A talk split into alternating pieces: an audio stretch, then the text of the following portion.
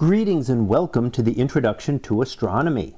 One of the things that I like to do in each of my introductory astronomy classes is to begin the class with the astronomy picture of the day from the NASA website that is apod.nasa.gov slash apod. And today's picture for June the 21st of 2019, well, it is titled Moonquakes Surprisingly Common. So what do we see here? Well, this is an image taken of the Apollo 11 mission and we can see the uh, lander out there in the distance. You can see the American flag off to its left-hand side and in the foreground we can see one of the astronauts alongside some of the equipment. The equipment is a seismometer, which is meant to measure earthquakes, and of course, in this case, being put on the moon, it's going to measure moonquakes, and then send that information back to the Earth. So we can study what is going on. Now, what we might think is that the moon is a very dead object. It has not been active for a long time. It has not had any kind of activity. We're used to volcanic activity and tectonic activity, plates moving around on the Earth, and that has not happened on the Moon. The Moon is essentially a cold, dead object that has not done much in billions of years. So we might expect that there would be very little in the term in terms of moonquake activity. However, what we're finding is that 60 some moonquakes were recorded over a five-year period.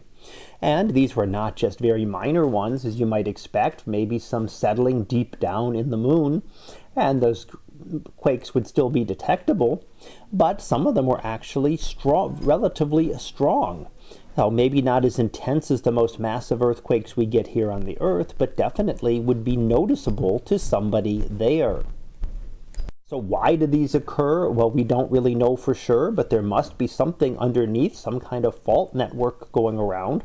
So something that is still settling within the moon, some kind of activity down below that is causing these moonquakes. So that's something we have to consider if we were ever to try to establish a base on the moon. We would have to consider that it would have to be sturdy enough to be able to stand up to at least reasonably intense moonquakes. Uh, so that would be some one of the things to take into uh, into consideration there.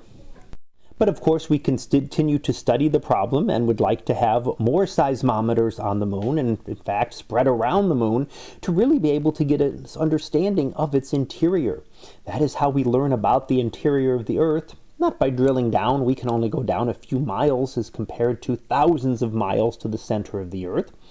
But we can use how earthquake waves pass through the interior to determine what the interior of the Earth is like.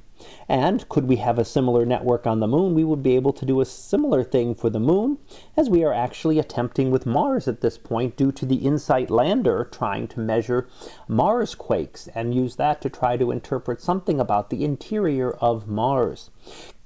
So really, those are the only ways we can get a good detailed look inside any of these astronomical objects. So that was our picture of the day for June the 21st, sorry, for July the 21st of 2019. It was titled Moonquakes Surprisingly Common. We'll be back again tomorrow for the next picture, previewed to be Moon Circle. So we'll see what that is about tomorrow. And until then, have a great day everyone, and I will see you in class.